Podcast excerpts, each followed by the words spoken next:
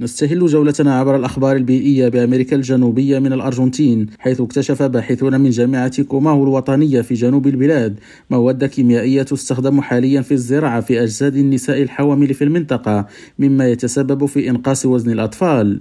وبحسب الدراسة فإن المبيدات تصل إلى مشيمة الأمهات اللواتي يعيشن في كل من المناطق الريفية والحضرية وكلما زادت كمية هذه المبيدات انخفض وزن الطفل. وتم تقديم هذه النتائج في مؤتمر إيبيريا أمريكا ونشرت في مجلة علمية لجمعية الصحة البيئية الإسبانية. وإلى البرازيل حيث شدد الرئيس لويس إيغناسيو لولا دا سيلفا على تقارب وجهات النظر البرازيلية والمملكة المتحدة بشأن المناخ متعدد الأطراف وأجندات البيئة خلال محادثة هاتفية مع الملك كارلوس الثالث. وكان كارلوس الثالث ولولا قد أعربوا مرارا وتكرارا عن قلقهما بشأن ظاهرة الاحتباس الحراري وموقفهما المؤيد للحاجة إلى اتخاذ تدابير ملموسة للتخفيف من أزمة المناخ والحفاظ على البيئة. خالد التوبة ريم راديو برازيليا.